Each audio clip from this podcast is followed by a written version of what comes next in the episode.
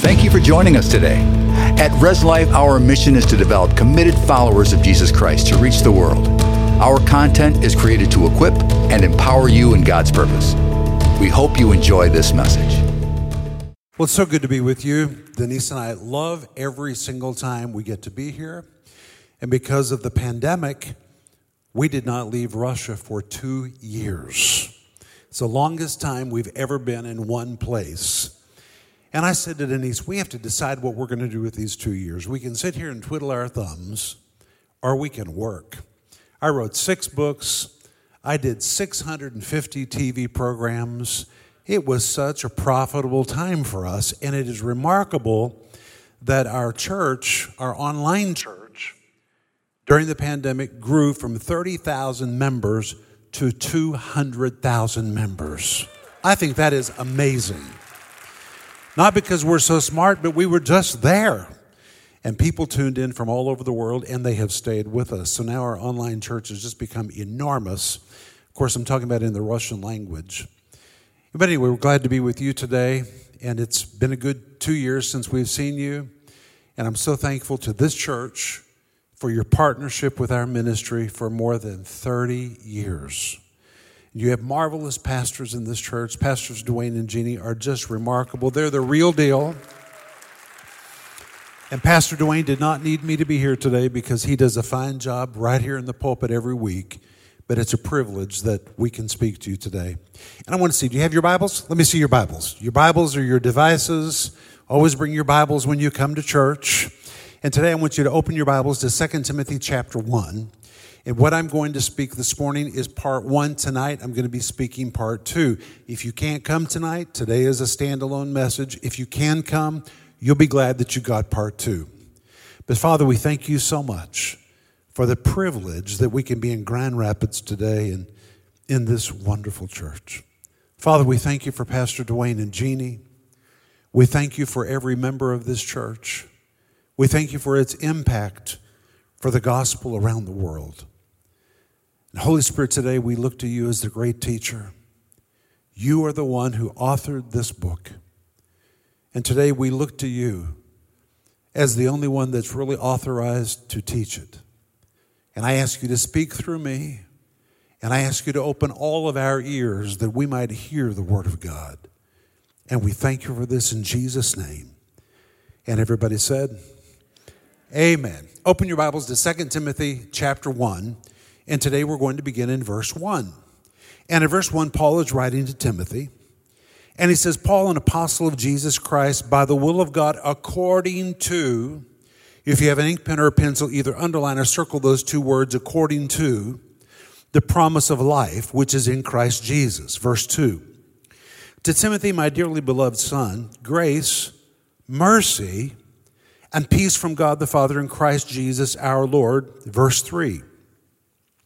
I thank God, whom I serve from my forefathers with pure conscience, that without ceasing I have remembrance of thee in my prayers night and day. Verse 4 greatly desiring to see thee, being mindful of thy tears. But when you go back to verse 1, I ask you to either underline or circle these two words, according to. It says, Paul, an apostle of Jesus Christ, by the will of God, according to, according to what? According to the promise of life which is in Christ Jesus. And how Paul begins this epistle is very, very important. Those two words, according to, are translated from a Greek preposition, the Greek word kata, which always describes a subjugating or a dominating force. So you could translate it being dominated, subjugated, conquered by the promise of life which is in Christ Jesus. And he begins this epistle with a declaration that we as believers are dominated by life. Then in verse 2, he addresses Timothy very differently. He says, Grace, mercy, and peace be unto you. And this is very unusual because in most of Paul's epistles, he just says, Grace and peace be unto you. But in this epistle, he inserts the word mercy between grace and peace, And Paul only does this twice in his epistles here and also in the book of Titus. And in both of those books, he's writing to someone who's feeling very, very overwhelmed by what they're feeling in life. In the case of Titus, he had abandoned Titus on the Isle of Crete and left him there to set in order everything that he had not finished in the new church on Crete and the Cretans were barbarians. And now he has left Titus there to give order to the barbarians. So when he writes to Titus, he doesn't just say grace and peace be unto you, but he inserts mercy between the grace and the peace because Titus really needed mercy for his assignment. And now he's writing to Timothy. And he likewise inserts this word mercy, which tells us Timothy is facing something so serious that he needs a little extra mercy tucked between the grace and the peace. And we know that Timothy is facing something very, very difficult because in verse 4, Paul says, I'm mindful of your tears. And scholars say that when Paul had received a letter from Timothy, he could see the stains of Timothy's tears on the letter. And in fact, the word tears is plural. It really describes one that is sobbing. Timothy was sobbing when he wrote a letter to Paul. So the question arises why was he sobbing? What happened? Well, in the year 64, the first official governmental persecution began against the church. The church was around for over 30 years before it had any form of governmental persecution it had religious persecution, which you read about in the book of Acts. The governmental persecution did not begin until the year 64, and it was quite a shock because it was the Roman Empire where everyone was guaranteed freedom of religion. So when Christians began to be persecuted, it truly stunned them because no one thought this would be possible in the Roman Empire that the reason they began to be persecuted is not because they were Christians. Nero was on the throne, and Nero wanted to tear down the city of Rome and actually rename it. He wanted to call it Neropolis. And the very center of Rome, he wanted to build himself a big new palace, which he called the Golden Palace. And the palace that he designed was so large, it covered the space of three hundred acres. So it doesn't matter how big your house is, it's very small compared to the house that Nero wanted to build. And not only that, he wanted to veneer the entire exterior of it with mother of pearl and then lay gold sheets on top of the mother of pearl, and that is why it was called the Golden Palace. Well, the Roman Senate would not permit him to do it. So he ordered his servants to start a fire in the circus, which was the area where the chariot races took place on the side of Rome. No one was there, so the fire began to rage out of control and the embers began to blow across the city of Rome. And there were more than one million slaves in the city of Rome who lived in little houses made of wood, hay, and stubble. All of those little houses caught on fire, and suddenly the entire city of Rome was in flames and burned for more than 13 days. And at the end of the 13 days, the section where Nero wanted to build his home had been completely destroyed. And when the fire was extinguished, he immediately began construction on his palace. And the Roman Senate said, We know that Nero was behind this. So they summoned him to the Senate house, which you can still visit today in the Forum in Rome. And when he stood in front of the Senate and they charged him with crime, he said, How could you ever think that I, Nero, would burn down my beloved city? I have information about who did this. And the Senate said, Who? And Nero said, This new group in town, this religious sect called Christians. And the Senate said, Give us information. Tell us how you know this. And Nero says, My spies have brought me secret information. We should have been listening to these Christians all along because you've heard them standing on our streets publicly preaching that one day in the future a big judgment was coming that would be marked by fire. And they were giving us a signal that they were going to burn down the city of Rome. He was so convincing that by the time he was finished, the Roman Senate believed him, and in that moment, a decree was issued against Christians throughout the entire Roman Empire, but particularly in the Roman Empire's four largest cities. The first was Rome, the second was Alexandria, the third was Antioch, and the fourth largest city was Ephesus, and Timothy was in Ephesus where he was leading the church. And now, as unthinkable as it is, they are suffering for their faith. How was this possible in the Roman Empire where everyone was guaranteed freedom of religion? No one believed that it could happen in the Roman Empire. But indeed, they were suffering for their faith, and many believers were being burned at the stake because in the Roman Empire, you were executed according to your crime. If you were a thief, they cut your hand off. If you were an arsonist, then they burned you at the stake. And that's why believers were being burned at the stake because they were not suffering as Christians, they were suffering as arsonists. Arsonists.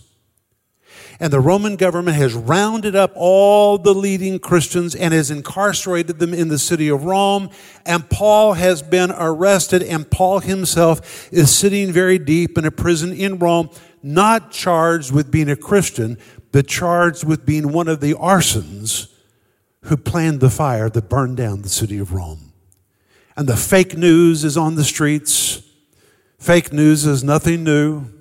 People are believing everything they're hearing, everything they're seeing. And though they didn't have TVs and internet and radio, they had walls where the news was posted. And people would gather around those news just like people gather around their television to see what is new. And there they could see that one of the chief arsonists has been captured. He's been incarcerated. His name is Paul. And Paul is sitting in prison in Rome. And he receives a letter from Timothy, who is in Ephesus. Timothy has not been arrested, he has not been charged, but in Ephesus, Timothy truly is experiencing a tragedy as many members of his church are being killed for their faith, and others that he always thought would be faithful are now walking out. And my friends, fire always reveals who people really are. And when there is no fire, it's easy to be a fair weather Christian, but when fire comes, it always reveals who is really committed. And Timothy was shocked to discover many people that he thought would be faithful to the end walked out and left him. And he's in such a state of devastation that he's written a letter to Paul. Not only is Timothy hurt by what has happened, but he himself is dealing with the spirit of fear. We know that because in verse 7, Paul says that he has a spirit of fear. The reason Timothy's dealing with the spirit of fear is because he's the most visible believer in Ephesus, and he knows if the police knock on his door and arrest him, they will make his death horrific in order to scare everyone else out of their faith. So, with the spirit of fear, feeling very wounded, by people he thought would be faithful who abandoned him. He now sits down and writes a letter to Paul, and he is sobbing. Now, Paul, sitting in a Roman prison, receives the letter. Because he's a Roman citizen, he has the right to receive mail. He unrolls the scroll. He can see the imprints of Timothy's tears on the letter. And he says, Timothy, I'm mindful of your tears. And he says something else very important in verse 3. Look at verse 3.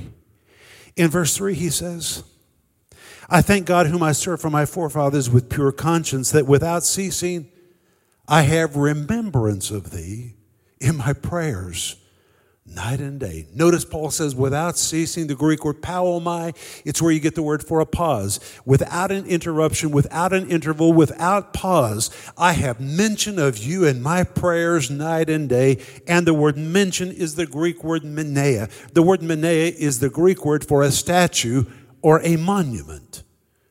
A literal translation would be, I'm building statues and monuments of you in my prayers. This word is translated correctly in Acts chapter 10, verse 4, when the angel shows up to the household of Cornelius, maybe you remember, and the angel said to Cornelius, Your prayers and your alms have come up as a memorial before God.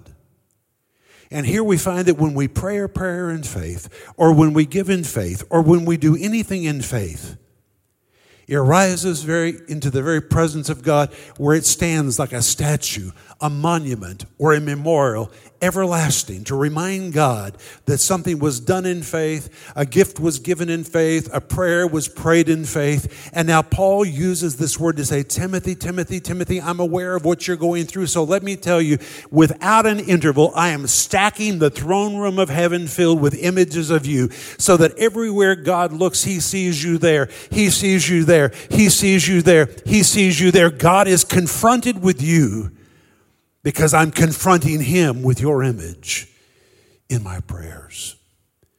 I remember when my grandmother Renner was 92 years old. I was visiting with her and she said, Ah, Ricky, she said, I'm of no good to anybody. All I do is just sit in this chair and pray for you. I said, Grandma, it's probably the most powerful thing you've ever done in your life. Keep it up. I said, stack the throne room of heaven filled with my images. Now, Paul is in prison. When you're in prison and you have nothing else to do, you have to choose what you're going to think about. And he has chosen, I'm in a lockdown, so I'm going to make the best of my situation. And without a pause, without an interval, he's calling the name of Timothy. So God is confronted by Timothy. And he knows that Timothy is dealing with a spirit of fear because he has seen the tears on his letter and he has heard the questions that Timothy has written to him. And Timothy must have said something like, Paul, I'm so wounded. Paul, I'm so afraid of how I might die. And Timothy, who is free, who has not been charged with a crime, is writing to Paul, who is in jail, who has been charged with a crime. And Timothy must have been saying, Paul, you can't begin to imagine how I feel. You've never been through anything like this. I'm so hurt. And that's why Paul goes on in chapter one and says, Timothy, Timothy, Timothy, it's not so bad. Hey, everyone in Asia forsook me. Asia? Asia is where Paul did 90% of his ministry. He says, Timothy, you think you know something about rejection? A continent has forsaken me. But when you're the one suffering, you always seem to think, no one can possibly understand. No one's ever felt what I feel. And now Timothy, in his brokenness and fear, writes to Paul, and now Paul writes back. Timothy is seeking help, he's seeking encouragement. And in verse 5, Paul says, look at verse 5. When I call to remembrance the unfeigned faith that is in thee, which first dwelt in thy grandmother Lois and thy mother Eunice, and I'm persuaded that in thee also. It's the equivalent to saying, Hey, Timothy, you know what? I got your letter. I've been thinking about your grandma. And I've been thinking about your mama. Timothy must have thought, Why are you talking to me about my grandmother? And why are you talking to me about my mother? Talk to me about me. But Paul's reminding Timothy of something very important. Look at verse 5. When I call to remembrance the what? The King James Version says, unfeigned faith. The Greek word hypocrites, it's where you get the word for a hypocrite or hypocrisy. Let me tell you where that word came from. Jesus used it all the time. When he addressed the scribes and the Pharisees, he called them hypocrites, the Greek word hypocrites. Jesus grew up in Nazareth, very near to Nazareth, was the city of Sepphoris. It was the banking city of the Middle East from Nazareth. If you looked at the city of Sepphoris, it looked like a city on a hill. That was the very image Jesus had in his mind in Matthew 5, verse 14, when he talked about us being a city on a hill. And in the city of Sepphoris, there was a theater so large it accommodated five thousand spectators. And every time Jesus walked the three miles to Sepphoris to see his father working or to visit his grandparents, Mary's parents who lived there, he would have walked right past the theater, which was the most sophisticated theater in the entire land of Israel. And on the stage were actors, but the actors were not called actors, they were called hypocrites, where we get the word for hypocrites. That's what actors were called. And that word hypocrisy or hypocrites, the Greek word hypokritos, describes one who wears a mask to please the crowd. And if the crowd doesn't like the current mask you're wearing, then he just changes his mask. It is one who changes his face, changes his mask, plays the new role. He'll do anything or say anything to get the applause of the crowd. So when Jesus called the scribes and Pharisees hypocrites, it was the equivalent of saying, I know who you guys are. I've seen people just like you on the stage. You're nothing but a bunch of religious actors. You don't mean a word you're saying. You're just donning the right face to get the right applause from the crowd at every moment. You're a bunch of bogus pretenders. That's what the word hypocrisy means. But when you come to this verse, in Greek, it has an A in front of it, which means you're not bogus, but in fact, you are authentic. You're not pretend, you are the real deal. So now Paul says to Timothy, When I call to remembrance the unfeigned faith, not bogus, real, not pretend, legitimate. The faith that you have is a real, living faith. He said it began in your grandmother.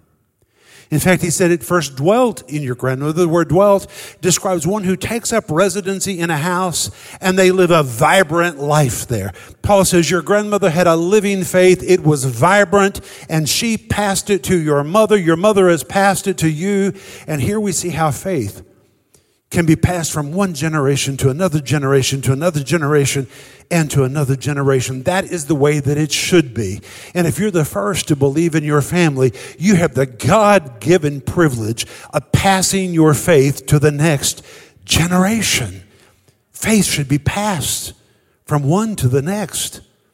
And Paul says to Timothy, Timothy, this is not new to you. You have a real, living, vibrant faith. It is authentic. It is not bogus. It first lived in your grandmother, and Paul knew his grandmother. Then it lived in your mother. He knew Timothy's mother.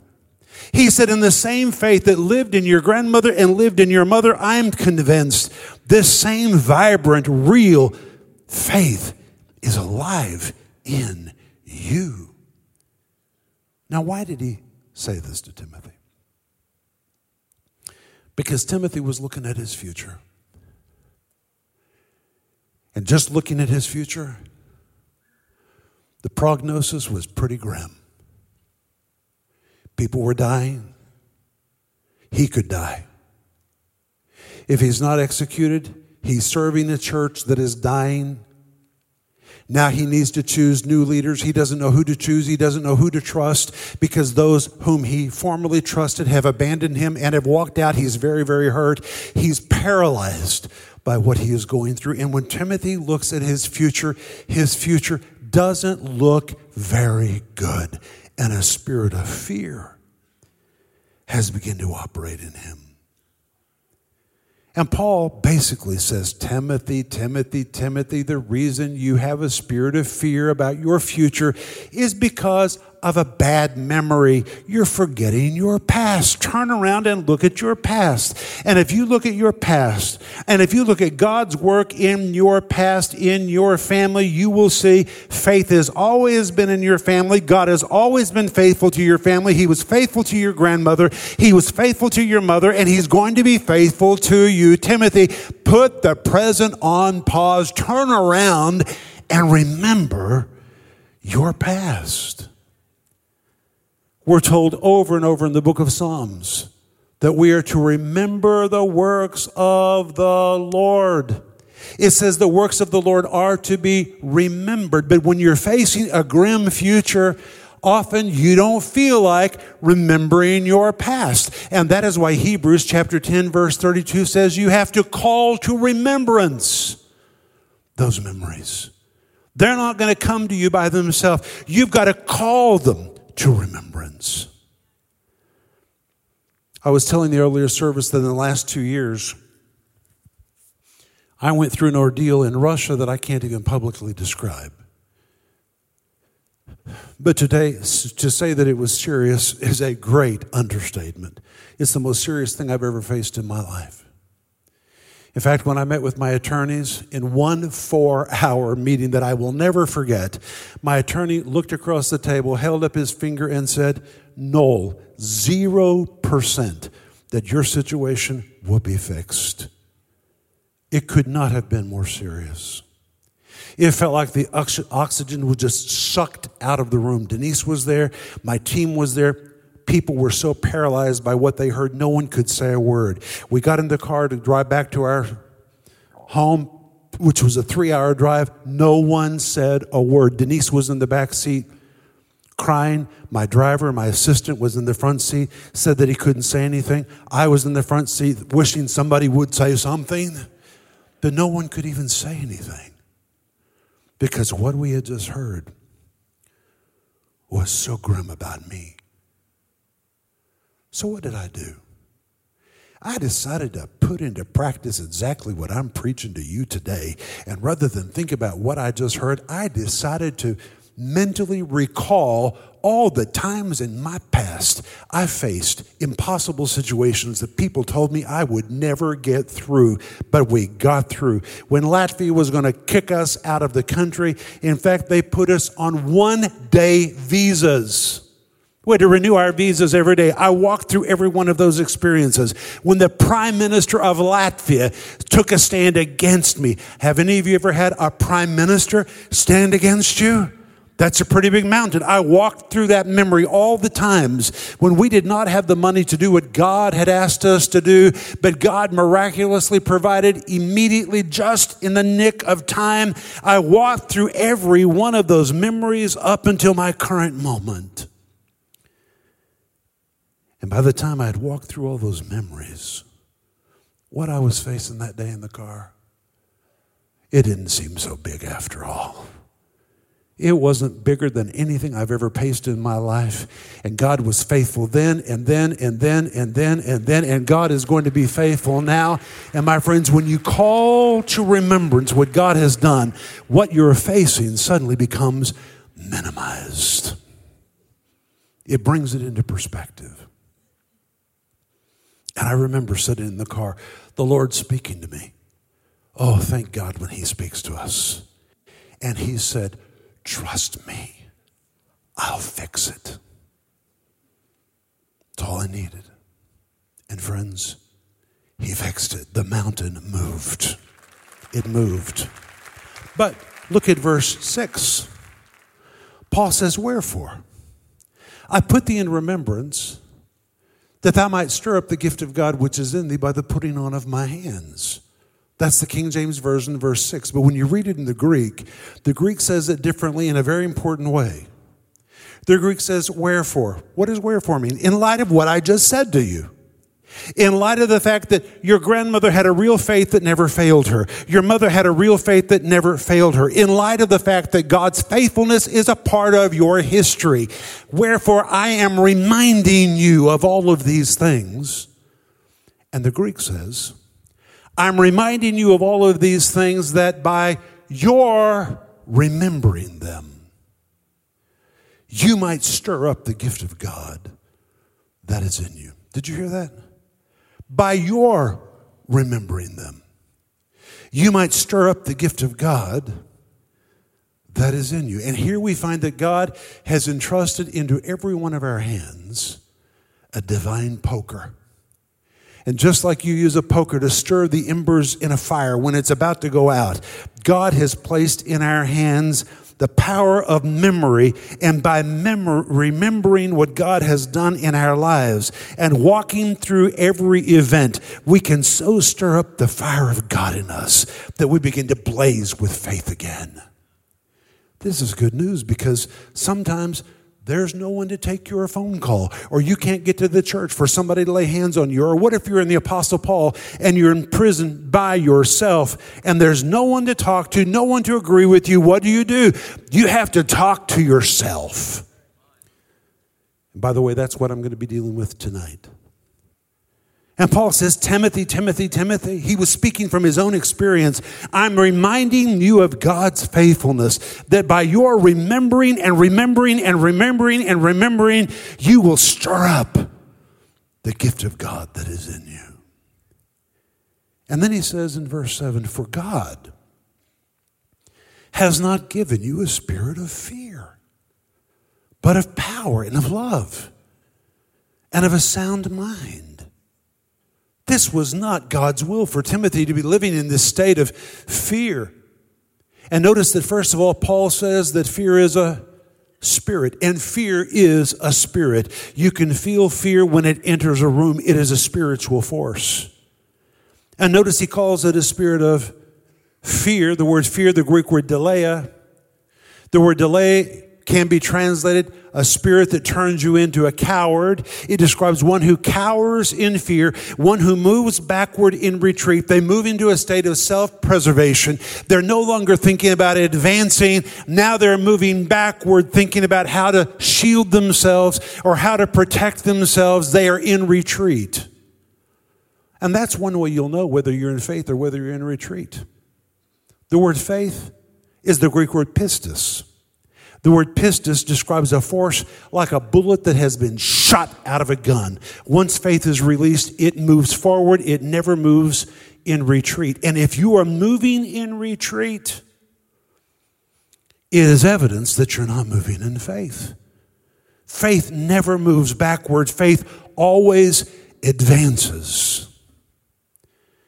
And Paul says, God has not given you this spirit that's caused you to move into self preservation and into retreat. But God has given you power, He's given you love, He's given you a sound mind. The word power is the Greek word dunamis. Many Christians know that word. They say, oh, it describes dynamic power, and that's all right. You can say that. That's a good translation, but it really misses the point. That word power, the Greek word dunamis, was the word used in the first century when Paul was writing this verse to describe a force of nature, like a hurricane, like a tornado, like an earthquake. It was the same word used to describe by the Romans to describe the full might of the advancing Roman army. So, the first thing this tells us if God has given us dunamis, if He's given us power, God's intention for me and for everyone in this auditorium who knows Jesus, God's intention is that you be a spiritual force of nature. You've got so much in you like a hurricane, you can blow evil out of the way. Like a tornado, you can come through an area and change the entire climate. God's intention is that you be like a spiritual earthquake with the ability to shake things up. But secondly, he said, God has given you love. The word love is the Greek word agape. It is the most difficult word to translate in the entire New Testament. Translators just grapple with how to translate the word agape. Some people say, well, it's the love of God, and it is. But agape is a love with no strings attached.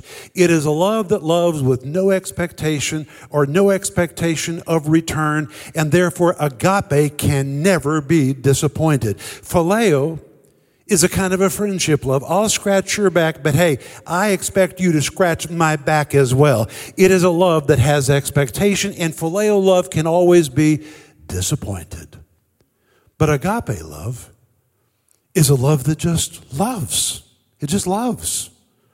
This is the love which we find in John 3:16 for God so loved the world.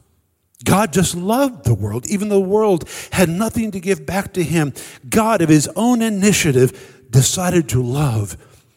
When you move in agape love, you are in control of your love and you're not manipulated by your emotions. You're not even disappointed by another person's lack of response.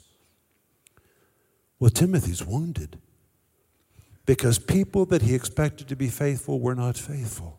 They didn't give back to him what he expected, and he's devastated it's actually exposed he was moving in low level love. But now Paul says, Timothy, there's a higher level. And this is what God has given to you. You can move up into high level love, agape, which is what he needed, because now he needed to choose new leaders to replace those who had failed him. And he's terrified to do it because he's already been hurt once. And Paul says, God has given to you agape love. You can do this. It's a love that is never disappointed. And lastly, he says, God has given you a sound mind. The Greek word sophronismos, it's a very long word, but it's a compound of two words. The first word is sozo. Maybe you've heard that before. It means to heal, to save, to preserve, to deliver. The second word is the word phren. The word phren is the Greek word for the mind, the intelligence, or the brain. But when you compound sozo and phren, it forms the word sophronismos, which is the word that you find here, which describes a mind that has been set free from all impediments, a mind that has been set free of all hindrances, a mind that is saved, a mind that is whole, a mind that is delivered and thinks logically and reasonably, which is the opposite of what a spirit of fear produces. You've had a spirit of fear. When you have a spirit of fear, you worry about everything. You begin to imagine what's going to happen to you. You imagine what people are thinking about you. When in fact, nobody is thinking about you. But because the spirit of fear is operating in you, you're imagining all of these things. And now Timothy, who knows the police could knock at his door, is imagining what his death is going to be like, what is going to happen to him. And Paul says, God did not give you this spirit of fear. God has given you a mind that is set free. It is whole. It thinks reasonably. It thinks rationally. It thinks logically. Grab hold of it. I just feel led to say something. The New Testament often talks about us taking or receiving. The word receive in Greek is the word lambano. It's very important. There's two parts to the word lambano. The word lambano describes something that is given and that has to be received. There's a giving and there's a taking of everything. God gives everything, but if it's not received by faith, it will be of no benefit to you. And God gave to Timothy, He gave to you love, power, and a sound mind. God offers it, but you've got to take it by faith. There's a giving and there's a receiving that is involved. And now Paul says to Timothy, God did not give you this panic that you're operating in. This is a spiritual force that is not from God, but He's given you power. He's given you love. He's given you a sound mind. And then in verse 8, He adds, Be ye therefore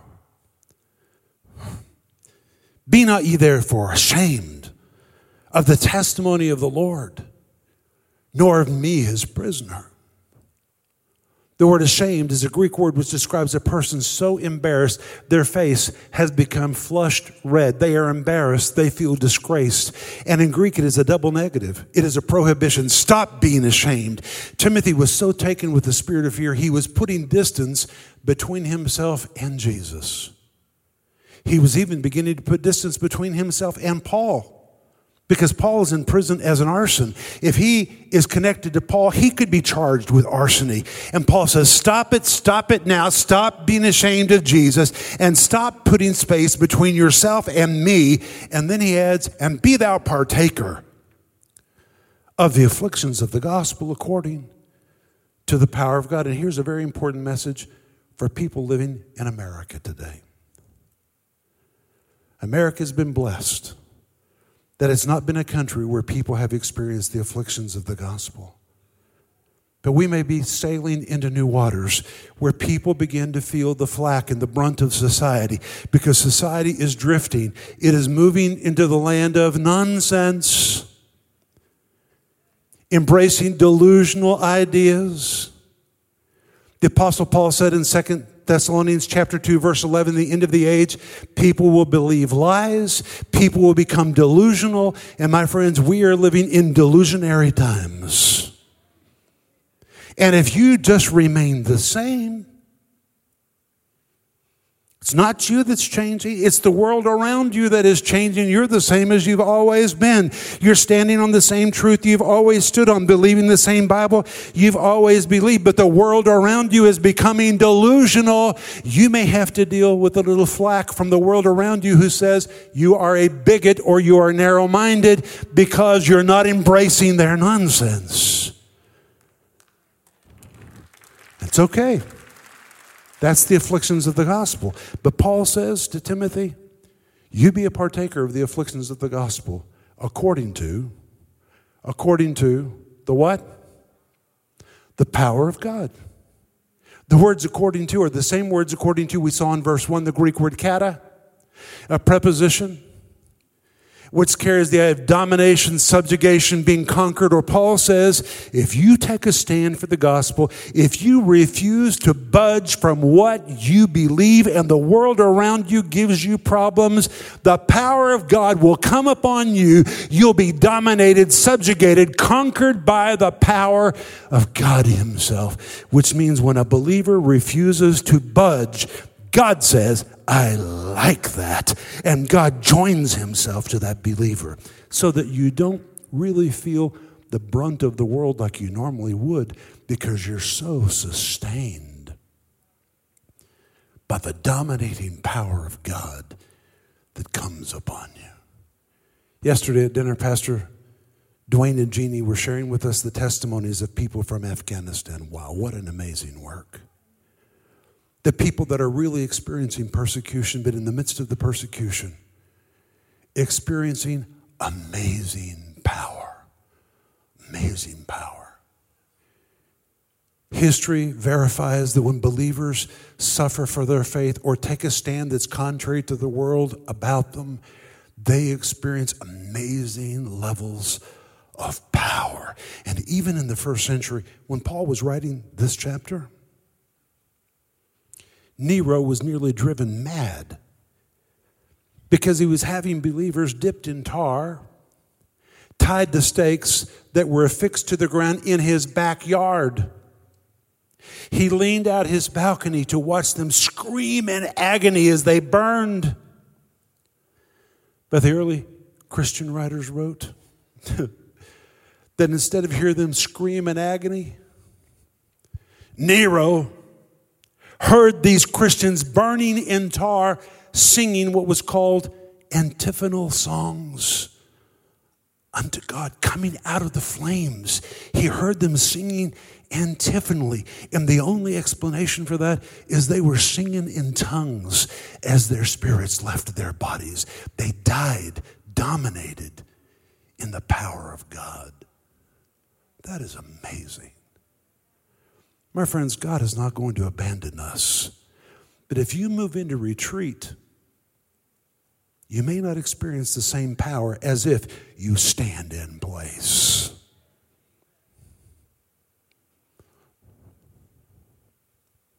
Now, this is part one. Tonight, we're going to do part two.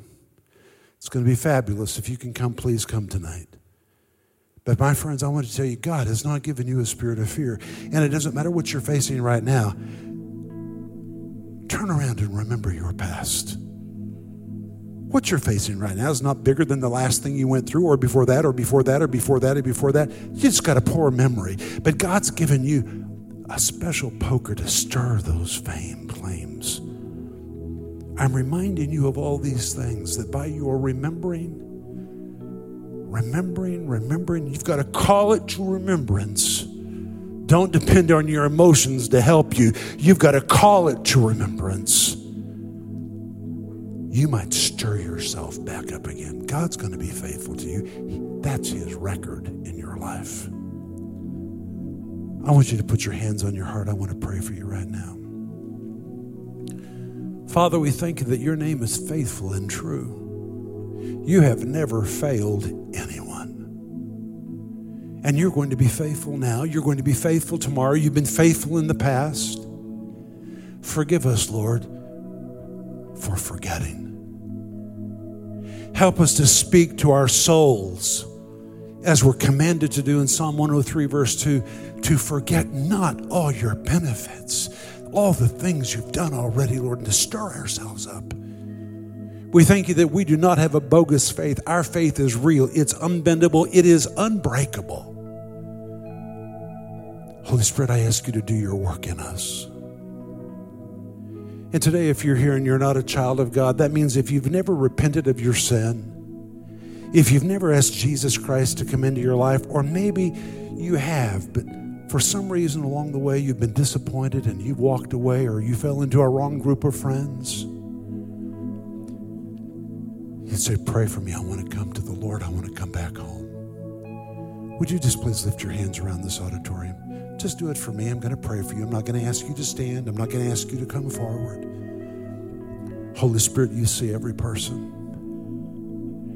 And I ask you, Spirit of God, to do your work, to bring every precious soul into the kingdom and to bring home every soul that has wandered. If you've never repented of your sin, just say, Jesus, I call you the Lord of my life. Be the Lord of my life. And if you're the one that has wandered away, to say, Lord, today I make a decision to turn around and to come back home. He'll receive you with open arms.